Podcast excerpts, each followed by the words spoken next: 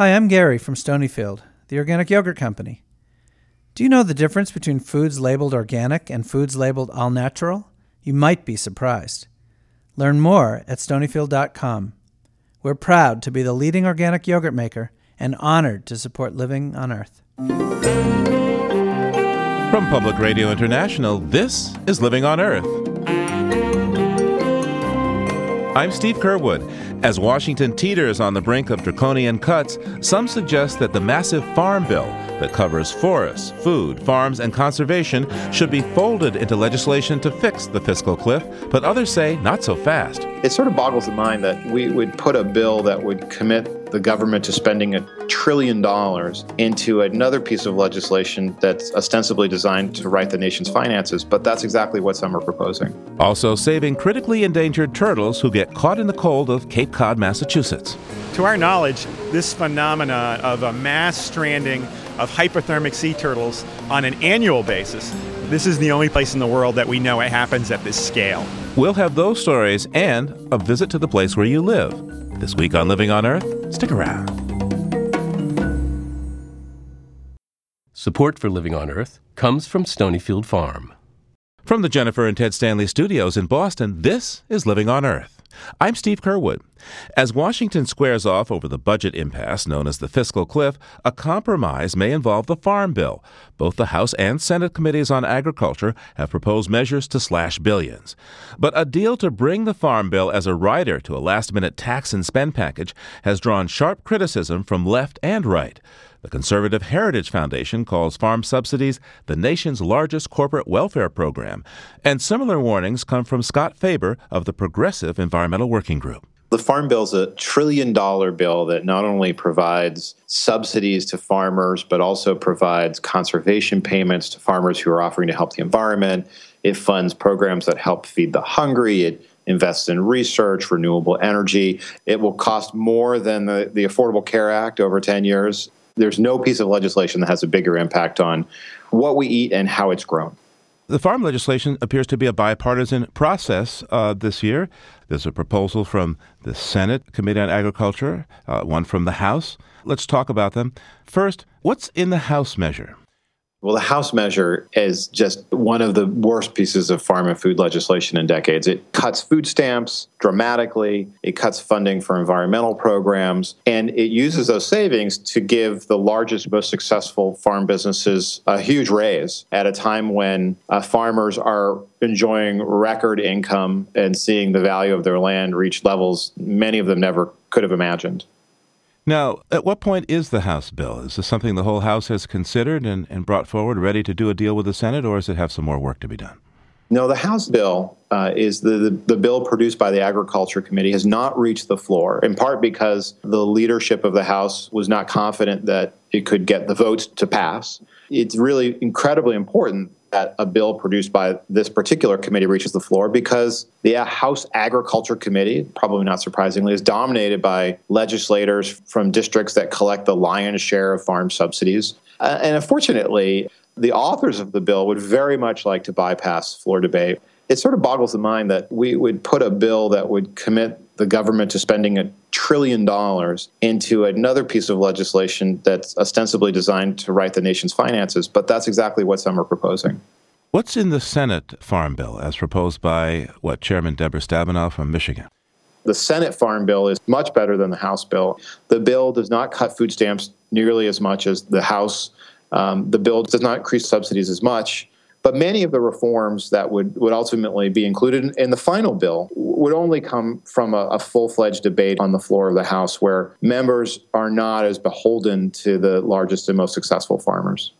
Now, the uh, House bill, under the leadership of Chairman uh, Frank Lucas from Oklahoma, uh, says it would save $35 billion. The Senate measure, I gather, would save $23 billion. Where do these savings come from? Well, uh, unfortunately, the, almost half the savings in the House bill come from cutting uh, food stamps or what, cutting what's now called the Supplemental Nutrition Assistance Program or SNAP at a time when hungry families are really struggling. The savings that are predicted are really an illusion because of the way they've designed the new subsidy programs. In particular, what they've done is they've included some price guarantees for the major commodity crops corn, soybeans, wheat, cotton, rice, and so on. That may not appear to cost much, according to the Congressional Budget Office, but could cost the taxpayers tens of billions, even hundreds of billions of dollars over the next 10 years if the price of these major commodities fall, even modestly. So there's certainly a, quite a bit of budget gimmickry associated with those savings the long term costs, the real costs to taxpayers of the House bill will be far greater than CBO estimates. The Congressional Budget Office. So I understand uh, that both measures uh, contemplate cutting conservation programs. Both measures cut conservation programs, and which is very disappointing. Just in the last four years, we've seen more than 23 million acres of wetlands and grasslands plowed up to produce corn and other crops. That's that's an area the size of Indiana. What's more, there's new studies that show that about 80,000 miles of rivers and streams are still too polluted to meet the basic goals of the Clean Water Act. And in most cases, agriculture runoff is the primary culprit. So to cut those programs, the only safety net we have for the environment is really disappointing in light of what's going on in the landscape. What's in either version of this farm legislation that would help farmers cope with the extent of drought that we have now in this country? There is already in place through what's called government subsidized crop insurance an incredibly generous program that allows farmers not only to insure against losses in yields, but against losses in business revenue. And so, in places like Iowa and Illinois and Indiana, Nebraska, where, where we've seen this terrible drought, the vast majority of farmers, more than 80%, in some cases more than 90%, have purchased government subsidized insurance. And, you know, by and large, farmers who grow major commodities have an incredibly generous system of protection. Now, some would say that the Environmental Working Group, where you're Vice President of Government Affairs, is a progressive or a liberal organization. In your view, what are the conservative objections to these uh, farm bills as proposed? We've worked with many groups from the right, including Heritage Foundation, American Enterprise Institute, Americans for Prosperity, and terrific fiscal leaders who, like the Environmental Working Group, believe there are significantly more savings to be found if we really reformed farm subsidy programs, especially in light of the fact that the household income of a of a real farm, a large commercial farm, is is well above two hundred thousand dollars a year. So you know, these are the sorts of people who shouldn't be getting subsidies. These are the sorts of people who should be perhaps the subject of some tax increases. Scott Faber is Vice President of Government Affairs for the Environmental Working Group in Washington. Thank you so much, Scott. Great, thank you. By the way, dairy and meat farmers get little or no federal subsidies, and drought can make for a tough beef market. And talking of tough, the Kansas City Star recently investigated mechanically tenderized beef. A year long probe of the practice found it's pervasive throughout the American beef market, and while it may improve the texture, mechanical tenderizing can create a hidden host for life threatening pathogens. Sarah Klein is a senior food safety attorney at the Center for Science in the Public Interest. You know, many of us think of tenderizing as something you used to do in your kitchen with a mallet, but the process that they have now is not at all like that. We're talking about hundreds, if not thousands, of tiny little needles or blades, very, very small, making a bunch of teeny tiny little incisions into the meat. Uh, it's supposed to make it a little more tender, as the name suggests. Meat today is tougher than it used to be because of the way we're raising cattle. The life cycle has been compressed, and we're giving animals growth promotants so that we can pack more meat on them in a shorter period of time. And the theory is that that makes the meat tougher in the end. So the beef industry has found a way to tenderize the meat rather than changing the raising practices. Why is mechanically tenderized beef more dangerous than beef not tenderized in a mechanical fashion?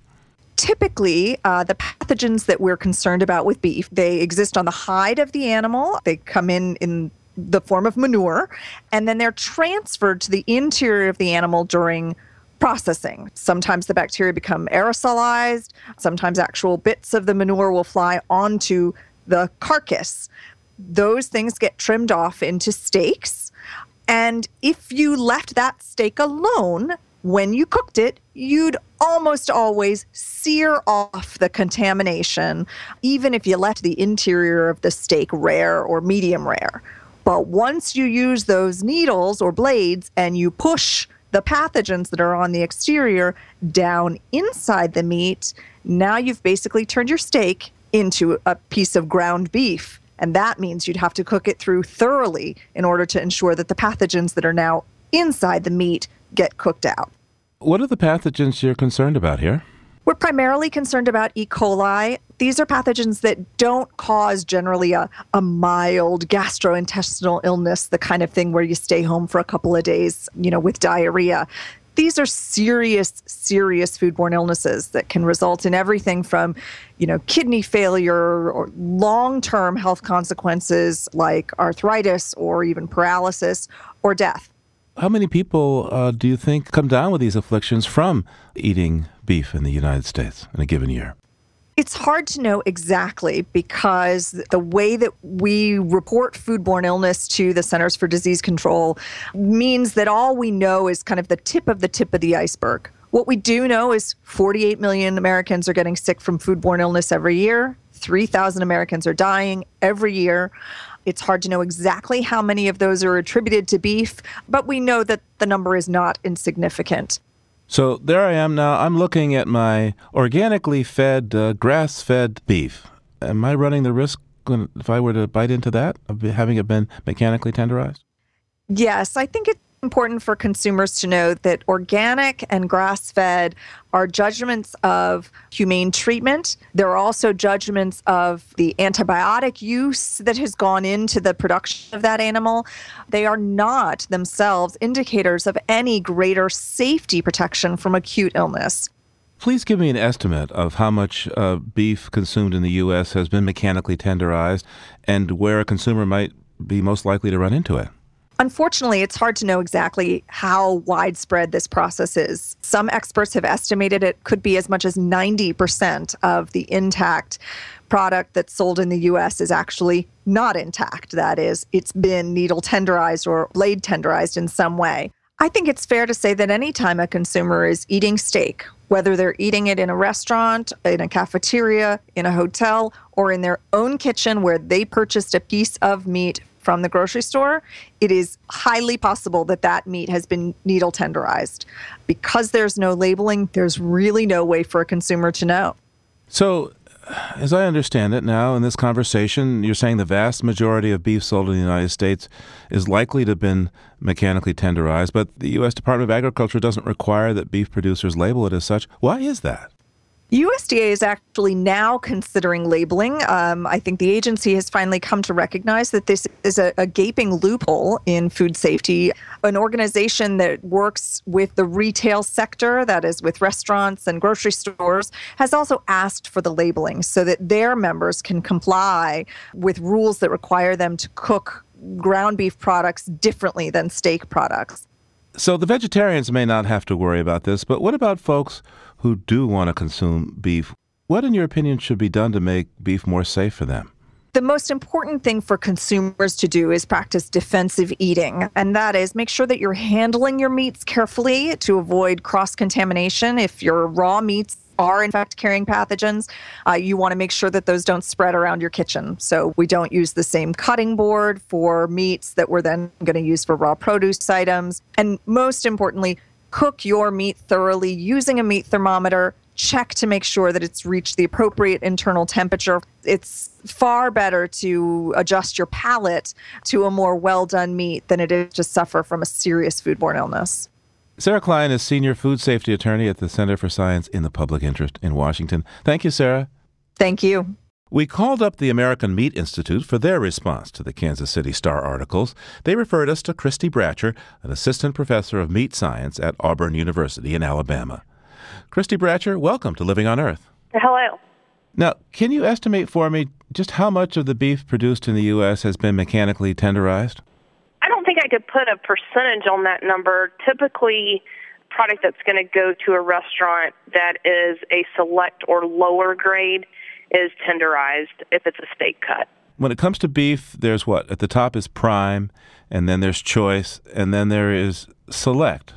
Correct. Before you get to the utility grades. How much of the select beef uh, is there in the U.S. Uh, proportionally, do you think? Is this more than half or three quarters? I would say maybe around around half. we want to guarantee a tender beef product, and, and by doing this mechanical tenderization to a select or lower grade, we can guarantee a tender product. How safe is mechanical uh, tenderization? There have been questions raised that it promotes uh, the spread of E. coli if the meat isn't properly cooked. You know, I don't consider it a large problem at all. Obviously, there have been recalls and um, serious illnesses, a concern uh, associated with mechanically tenderized beef. But those are very unfortunate incidences that happen on a very low incident, you know, occurrence. Those people have gotten sick, and you know, it has affected the rest of their lives. Or, you know, unfortunately, some people have lost small children um, to death, and those are horrible events that have happened. However, if we're cooking our beef to a safe temperature, then you shouldn't have problems with bacterial growth. Now, the Kansas City Star uh, has published a, a, series of articles that's looked into the beef industry, and they raised a number of concerns about mechanically tenderized beef. They, they, they say, look, this creates a perfect host for E. coli, and they pointed to cases where people had gotten sick. Kansas City Star overreacting, in your view? You know, I believe that they are overreacting. I think they're also doing a good job of trying to educate consumers, but sometimes I think they need to look a little bit deeper and get some scientific information before going out and trying to scare the general population about practices that are very safe within the meat industry and has had a lot of research done to prove that they are safe. Christy Bratcher is an assistant professor of meat science at Auburn University in Alabama. Thank you so much. Thank you for your time.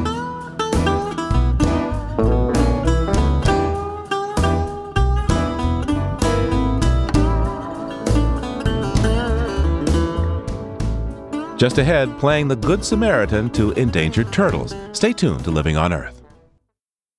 It's Living on Earth. I'm Steve Curwood. Swimming season in New England ended weeks ago as it's just too cold. But the chilly water of late fall brings some special guests inside the arm of Cape Cod. Every November, sea turtles caught in the cold begin washing up on shore. The north side of Cape Cod is formed like a big bucket. Turtles, when they get the instinct to swim south in the early autumn, that instinct is blocked by all this land. That's Tony Lacasse of the New England Aquarium. For the past 20 years, the aquarium has been partnering with the Audubon Society to rescue turtles who become too cold and get stranded on the beach. This year, there are more of these hypothermic turtles than ever in need of help. Living on Earth's Emmett Fitzgerald has our story.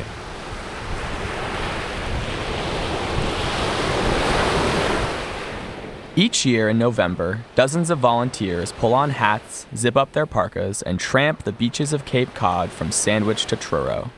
They head out just after high tide, sometimes in the dark, following the rack line where seaweed marks the water's highest point. These hardy beachcombers are looking for turtles. We are watching for that familiar sea turtle shape about the size of a dinner plate, but with flippers. Michael Locke and his nine year old son Skylar have been volunteering with the Massachusetts Audubon Society for four years now. We asked if we could volunteer for their sea turtle rescue program, and we were assigned to this very beach, Linnell Landing Beach, the next day. And so, what happened the next morning? I can't remember what happened. Saw the first turtle. Me. You did. Yeah, I couldn't believe it. I was really excited when we found that first one. They comb the beach in the evening after Skylar gets out of school when they spot a turtle, they set it above the tide line for the Audubon staff to collect. You um, try and find a sort of marking so Audubon can see it better and yeah, something that really stands out on the beach so that when Audubon uh, comes down to the beach to find and pick it up, they can locate it easily. This year, there have been more stranded turtles than ever before, but Skylar has only found a couple, and he's looking to add to his total. Most we found in one year is six, and we're trying to beat that record. We've still got five more numbers to go because we've already found two. So if we added our last three years up, I'd say that's about 14. Bundled up and armed with flashlights, Skylar and his dad head off into the night. Do you think we're going to find any today? I don't know. I don't know. We still have uh, quite a bit of beach to walk. Yep. Okay. Yeah, we're going to walk I, down to Crosby. I think we have a pretty good chance of finding one because northwest wind, that's the best wind for it. Um, but the rack line is a bit thin. Massachusetts Audubon delivers all of the turtles that volunteers find to the New England Aquarium's Animal Care Center in Quincy, Massachusetts. The Animal Care Center is in an old brick building along the Quincy Wharf. Freight trains wind between abandoned warehouses with smashed windows, and the smell of the sea is thick. Tony Lacasse let me into the center. Inside the cavernous room are massive circular tanks like above ground swimming pools. They are filled with threatened sea turtles, spotted greens, large loggerheads, and the most endangered sea turtle in the world, the Kemp's Ridley. The predominant species and the most important ones are these little Kemp's Ridleys. They are everywhere from dinner plate size to serving platter size. The juvenile sea turtles are a charcoal black with a white serrated edge, and they sort of have a heart shaped shell. As I peer over the edge of the tank, a turtle comes up for air. Tony says, Don't get too close. They're really cute little guys, but you still got to be careful with them. These guys primarily eat crabs, so if you stuck your finger in there, uh, you might have, uh, you know, require some good stitches. Every day, the Audubon Society delivers batches of turtles to the center in Quincy. We had three days last week where we had more than 20 turtles come in at a time. And to give you an idea of how unusual that is, sea turtle hospitals in Florida might see 20 sea turtles in a season. This hospital can hold about 100 turtles at a time. If they get more than that, they have to offload them to other facilities up and down the East Coast. The center recently sent 35 turtles to Florida in a Coast Guard plane. Tony says that scientists at the aquarium aren't sure why so many turtles have stranded this year. It could be good news. The total population of turtles is recovering, and the number of hypothermic turtles is rising along with it. But climate change could be playing a role as well. Tony thinks that warm water temperatures last year might have confused the turtles, delaying their normal migration. In 2011, we had water temperatures that were 5 and 6 degrees above normal for a good part of the year. And so the normal environmental cueing didn't happen because the water was warm and they probably thought they had more time.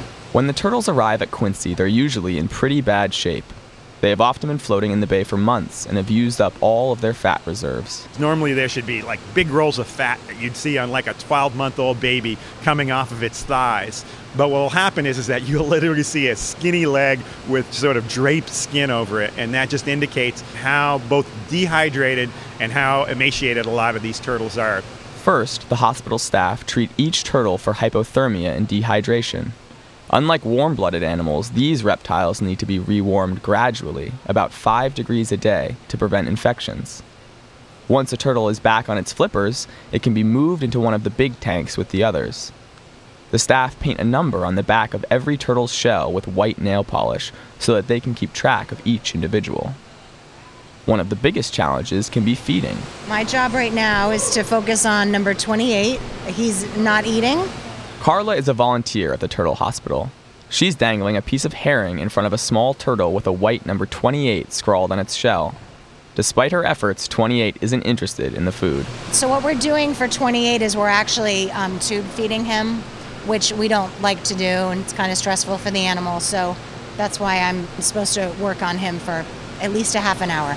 Feeding the turtles is an exact science, and the staff carefully monitor each individual's food intake. We feed them squid and herring, and everything is weighed, so we know exactly how much they're eating. Recent arrivals often struggle to eat solid food, and as Carla tries to coax these reluctant newcomers, healthier veterans sometimes get in the way. Oh, oh see, see, number 55, he's obviously hungry. You're trying to feed number 93, but number 55. Yes, number 55 is hungry, but I bet he's already reached his capacity. Turtle rehabilitation takes a long time. Best case scenario, a turtle will be out of the center in a couple of months, but some will require nearly a year of treatment. When the turtles are healthy, the aquarium transports them to warmer waters to be released. If the turtle's ready to go in January, February, we'll arrange for the turtle to be flown down to Florida or to South Georgia to be released down there. Uh, if the turtle's ready in, let's say, March or April, we'll bring that turtle down to the Carolinas. Uh, if they're ready in the summertime, we'll release them off of the Cape or off of Martha's Vineyard. The New England Aquarium and Wellfleet Audubon have been rescuing turtles for 20 years now, and they're proud of their record. If a turtle arrives alive here, it has a 90% chance of surviving and being released. That's thanks to biologists, veterinarians, and hundreds of committed volunteers, young and old. In the past 20 years, they have rescued, rehabilitated, and released over a thousand sea turtles. For these critically endangered creatures, every effort counts. For Living on Earth, I'm Emmett Fitzgerald. And thanks to Naomi Ehrenberg, who helped report this story.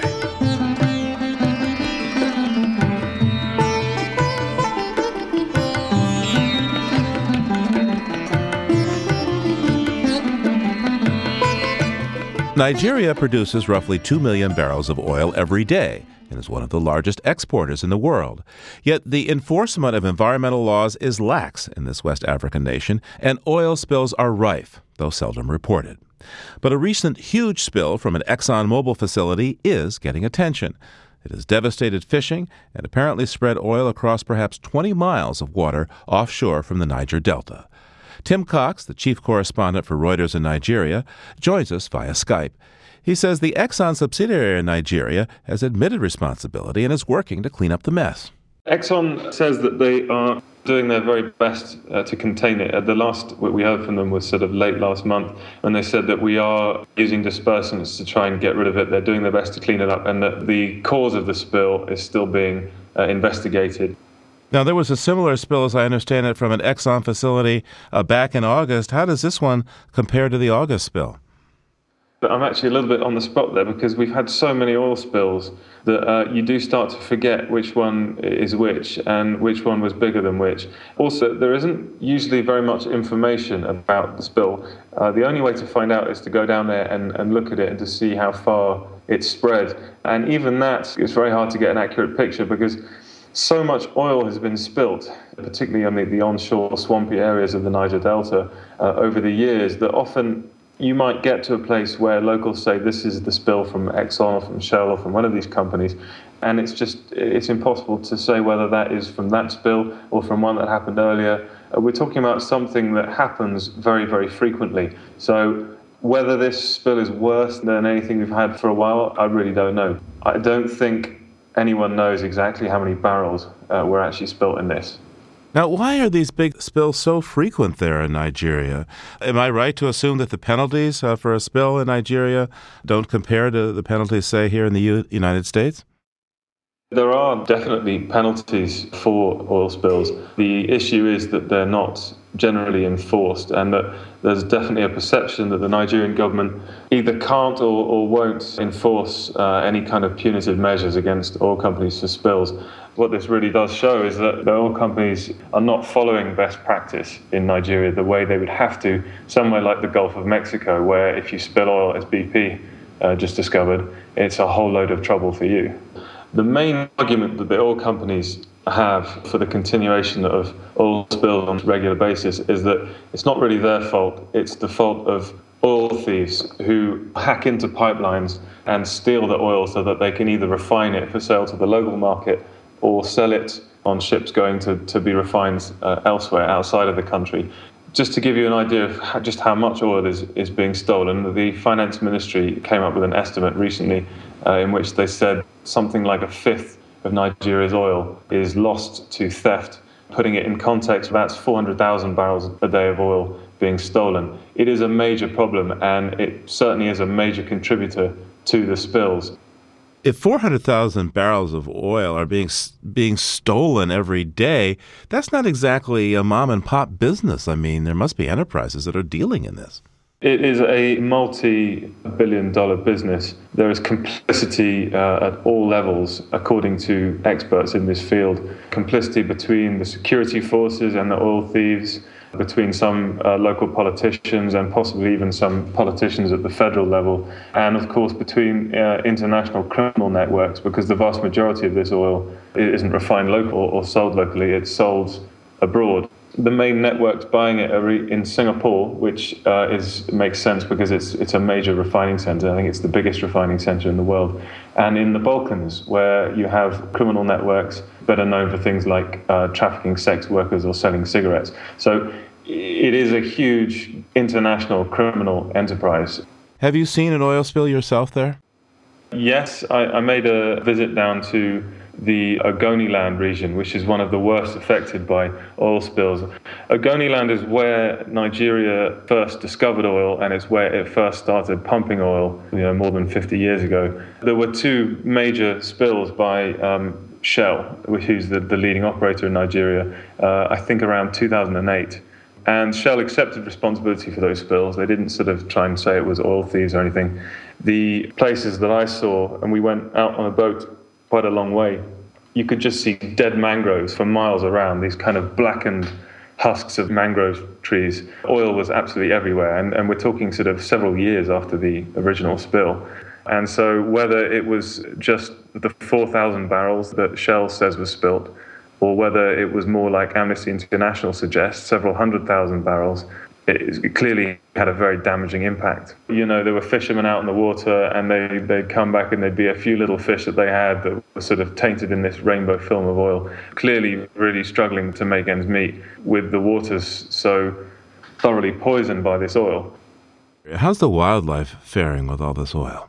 Uh, well, the Niger Delta is a major, majorly important hub for wildlife. It's a, a huge expanse of mangrove swamps and creeks, rainforest. You know, when I was down there, I, I could see herons and, and other, other birds that like that water treading through what was effectively an oil slick. So, in terms of what it has actually done to the overall wildlife in the region, I don't know. I'm not even sure if anyone has done a comprehensive study. How is civil society in Nigeria responding to this epidemic of oil spills? Of course, famously, a number of years ago, uh, Ken Saro-Wiwa, speaking in protest about this, uh, was ultimately executed for his efforts. The Ogoniland communities are still very much trying to keep that activism uh, from that time alive. Of course, the problem is that they do feel as if no one is really listening to them. The statistics would say that Nigeria is one of the top 20 oil producing countries on the planet. What does that mean in terms of money for the people of Nigeria and for the Nigerian government? For the Nigerian government, it means that a huge cash register goes off every day. Huge amounts of petrodollars pour into their treasury. What does it mean for the people? I think most Nigerians would say that it hasn't meant very much for them, other than everything's very, very expensive. Oil has been with Nigeria for many decades, and they don't really feel, most people don't feel that they've benefited from it. They feel it's going into the government coffers uh, and then in people's pockets. Tim Cocks is the chief correspondent for Reuters based in Nigeria. Thanks so much, Tim. Thank you. Asked for comment, ExxonMobil's managing director for its Nigerian operations, Mark Ward, sent us an email assuring us that Mobil Producing Nigeria is committed to a speedy and comprehensive cleanup. Our oil spill response plans have been quickly implemented in line with this objective.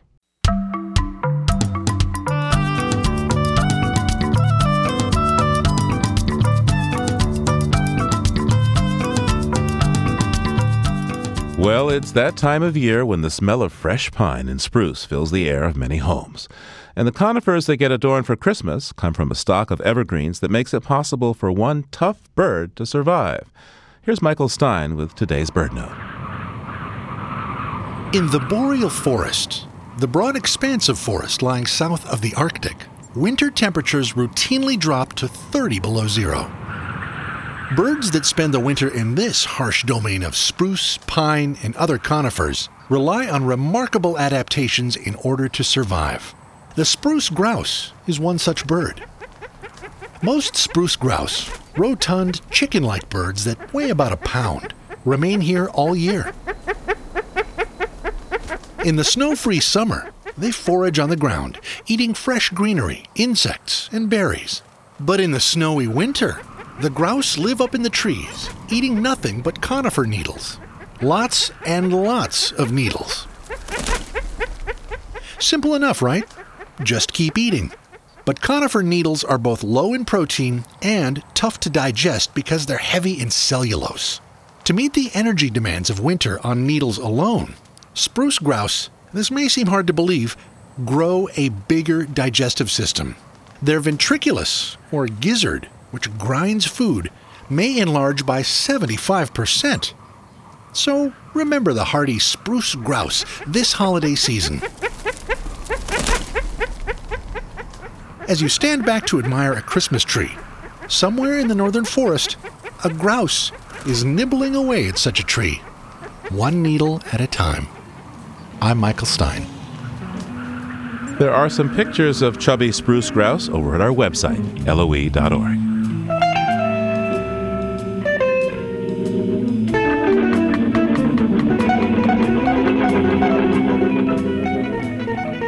Coming up, for humanity, it's as vital as breathing, or eating, or light. We need the natural world for our health. Keep listening to Living on Earth. Funding for Living on Earth comes from the Grantham Foundation for the Protection of the Environment, supporting strategic communications and collaboration in solving the world's most pressing environmental problems. The Gordon and Betty Moore Foundation, the Kendeda Fund, furthering the values that contribute to a healthy planet, and Gilman Ordway for coverage of conservation and environmental change.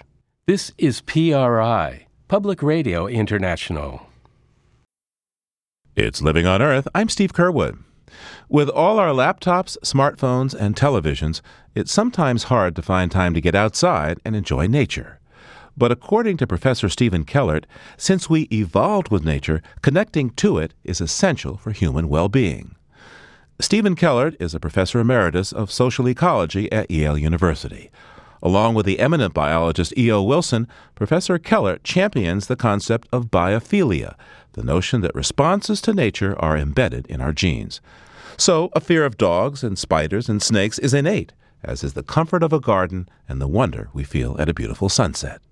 In his new book, Birthright, Professor Kellert outlines why nature is a must for humans. Well, really, it's fundamentally about our humanity. It's in our own self interest, and it contributes in so many ways to our health and well being. Many of our basic tendencies, our ability to reason, our ability to emotionally connect, our ability to uh, to avoid things that are harmful to us, and in many other ways, are deeply contingent on our relationship to the non-human environment. We are, after all, a biological animal, and to the extent that we disconnect or separate ourselves from that non human environment, we do so at our diminishment, if you will, or impoverishment of our physical and, and mental health increasingly where we spend most of our time. We spend 90% of our time on average now indoors, and 82% of us in the United States at least live in an urban area. And so that doesn't eliminate our need to affiliate with the natural world for our own self interest, but it certainly makes it more challenging. And um, we need to think hard about how we design and develop our built environment, and especially our urban built environment, such that our experience of nature can be an integral part of our everyday lives how important uh, is it that people form a connection to nature in their childhood? The most important period for learning is childhood. And many of our basic characteristics of uh, whether it be a capacity to emotionally bond with others, to intellectually develop, many of these abilities are nurtured and fostered by our relationship to the non human environment in many, many ways that we barely recognize. Even though most children are not specifically taught different kinds of trees and what's the difference between a robin or and a seagull or a duck or under what conditions does it rain and what conditions does it snow, weather. They nonetheless assimilate this and many more aspects of the natural world that foster and nurture children's uh, uh, physical and mental development. So, what does that mean for someone who is raised uh, with a lot of concrete? even if somebody lives in, in an urban area, they still experience weather. They still see trees. They still see birds. They still see grass. They see soils. And then representationally and symbolically through pictures, computers, television, and uh, books. Now, I'm not suggesting that it can't be improved and that children are increasingly disconnected from nature, which is a problem. But nonetheless, there is ample opportunity for children, even in their urban area to interact and experience nature that's deeply meaningful uh, to them in a developmental sense. Now, employing the thinking of biophilia and what you say it teaches us, what should we change about our healthcare system? Well, there is increasing data that demonstrates that the experience of nature can have a, a therapeutic effect on people. Certainly, people in healthcare situations who are ill people have recovered faster and required less uh, potent painkillers when nature is brought into the healthcare environment, whether it be healing gardens and fountains, pictorial representations, and more natural lighting, more natural materials. And so there are ways in which we can incorporate the experience of nature in, in healthcare settings. And that has happened in a few healthcare settings, and it's happening more as the data demonstrates that it actually improves recovery and treatment. Biophilia can help save money for healthcare? It can. I mean, I'll give you a very, you know, trivial example. It was a study where this emergency room was a windowless environment, had white walls, uh, very sparse uh, furnishings, and there was a, a, great deal of aggressive and acting out behavior between people waiting in the emergency room setting as well as between people waiting there and staff. And so they redesigned it at you know relatively modest cost. It was still the same wilderness environment, but they had a mural of a savanna-like environment with animals and plants. They brought plants in. They brought in natural material uh, furnishings, and they found a dramatic decrease in aggressive and acting out behavior, and that this in a sense, contributed to the bottom line of that, that operational facility because of the um, declining in conflict and stress that occurred in that environment. You have a chapter in your book called Aversion, and it prompts me to ask is how is fear a basic part of biophilia? Obviously, when we evolved uh, for much of our history, when we lived as a primate that wasn't particularly strong or fast, we were quite vulnerable. So if we didn't have an anxiety and an aversion and a fear of many aspects of the natural world, we'd be in trouble. But even today, you know, that continues to be the case. If we lack fear, we uh, get ourselves in trouble, such as building in floodplains or in uh, earthquake-prone areas below sea level, we're vulnerable to hurricanes, which is a, a, more recent example. So fear continues to be functional, but also fear can be very positive. Awe is a, is a quality that is defined as fear mingled with reverence.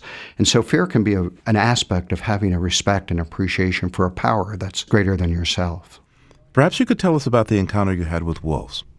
I will. And just to set the stage, I wanted the book to be accessible to a broader audience than just scientists and professionals. So I have throughout the book about 20 plus what I call interludes, which are stories. Some of them are personal stories, and others are about other people and other situations, which try to bring these abstractions to life. And this was a story about uh, an experience I had with wolves in the wild. I was involved in a research project. I was with Fred Harrington, who's a, a world expert on the wolf howl. Fred and I departed close to midnight, driving for perhaps an hour down old logging roads through dark, thick, and overhanging evergreen forests. We finally arrived at a heavily wooded area where Fred had successfully called wolves a few weeks before. Fred would periodically play wolf howls, then long intervals of silence would follow as he and I listened intently. Then, unexpectedly, from what seemed like a long distance away, I heard a sound so faint that initially I thought it more the product of my imagination. Fred's affirmative nod confirmed that it was a wolf calling in response to the recording. Fred then played the recording more frequently and turned the volume higher. This time the responses became more audible and frequent. Then a wolf howl suddenly rose without warning from not far away, and then another wolf howled, answered quickly by others. It was clear that the wolves had encircled us, although they remained hidden in the dark woods. The calls were so loud and startling that my reaction was spontaneous and visceral. What had been a few moments earlier a largely an intellectual engagement had suddenly become deeply anxious, atavistic, and discomforting. I was at the edge of panic, acutely aware of my total exposure. I could not smell or see as well as wolves, and the animal possessed a strength and ferocity and predatory prowess that reduced me, at least in my mind, to little more than edible meat. I was hardly comforted by reminding myself that wolves rarely, if ever, attack people. We cautiously backed toward the vehicle, leaving the equipment. To my immense relief, we finally reached the safety of the truck. I peered back at the lengthening shadows of the new dawn and thought I could see the shape of a large wolf. I imagined a fiery glow in his, in his or her eyes, one of curiosity or perhaps hungry disappointment. So, how did this feel? I was confused by it because, on the one hand, I was embarrassed by my, my fear, and my terror, of this animal. And on the other hand, I realized that something very deep and meaningful had occurred, that I had come to appreciate and respect this animal in a way that I had never known before because I experienced it on its own terms and I recognized its extraordinary prowess, its power, and its uh, magnificence. Uh, in your book, uh, Birthright, you write that spiritualism forms a fundamental part of biophilia and human well being. One person here looking at this said, What hope do atheists have with that? We all have a deep and abiding interest in finding meaning and purpose in our lives. I think we all want to believe that we're more than just a meaningless speck of dust at a random moment in time. And I think by having a sense of uh, deep affiliation and connection to the world beyond ourselves and all the organisms that inhabit us, it gives us a sense of relationship, a feeling of uh, meaningful connection. Why did you call your book Birthright?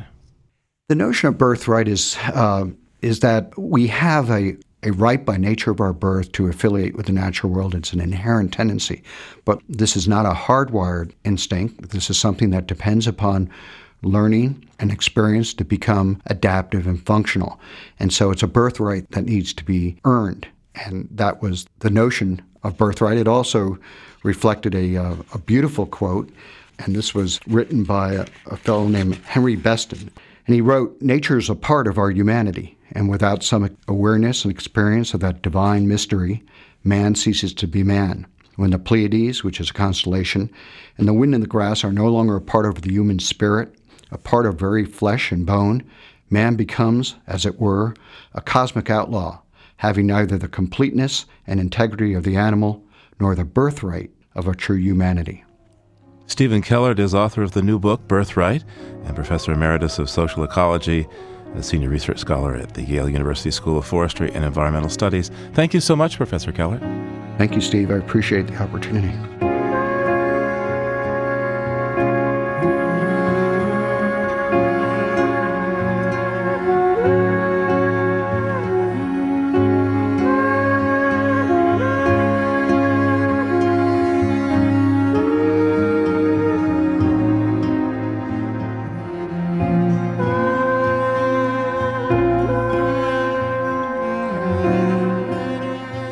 Week, we revisit the place where you live with another in the Living on Earth Orion magazine series.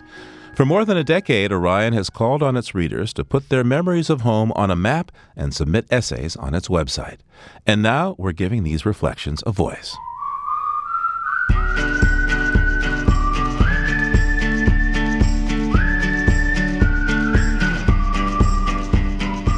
Home, home on the range may be the place where the deer and the antelope play, but increasingly it is also where people want to live, which can be frustrating to longtime residents. My name is Linda Hasselstrom, and I'm from Hermosa, South Dakota. I live on a ranch five miles south of that town. And Hermosa is a once very small ranching community that has sprouted large numbers of subdivisions in the past 20 years. Many of the new residents feel that they need to have large so called security lights that glare in all directions and tend to keep away the wildlife that they may have moved out here to enjoy. You can tell the old ranches because they're dark at night. Still, the prairie is Linda's home, and at this time of year, she says it deserves special respect. One of the things about living in South Dakota is that things can change so quickly. We know winter is coming and we prepare for it. And some of us can smell it when it's about to snow, but it can happen anytime. We have to be ready, particularly ranchers, because the cattle depend on us. And so we have to be ready for anything at any time. Blizzard, pink sunrise, snow hisses through the buffalo grass. I can barely see the road a half mile away. The Highway Patrol advises motorists to stay home. Four SUVs creep away from new houses clustered where cattle and deer grazed a year ago. The thermometer reads zero. The wind chill factor is 30 degrees below zero. My house moans with each wind gust. Snow ghosts dance on the rims of old drifts. Twelve white-tailed deer lie among the windbreak's junipers. Porcupines doze in cracks in the limestone cliffs, digesting dried buffalo berries. A great horned owl hugs the trunk of a pine. One set of black horns shows on the southern horizon, telling me eleven pronghorn are gathered there. One head is always up, one set of eyes always watching. The cattle lie along the dry stream bed below the house. Backs to the north, they chew their cud and bat their icy eyelashes. On this South Dakota winter day, the animals, aware of every shift in the wind, are living comfortable, normal lives. When the moon rises and the wind falls at dark, they will move out of shelter to search for food. North of here, two trucks jackknife. A hundred vehicles skid and swerve into a mangled mess. Emergency personnel spend hours untangling the jumble. The snow piles around tawny grass. Under the sod, roots wait for the moisture that will trickle downward with snowmelt. Only the humans fret and fume against the nature of this weather, against the nature of this place. Author Linda Hasselstrom lives in Hermosa, South Dakota. She writes about ranching and the environment and hosts writing retreats. Tell us about the place where you live. To find out about the Living on Earth Orion magazine series and how to post your essay, go to our website, loe.org.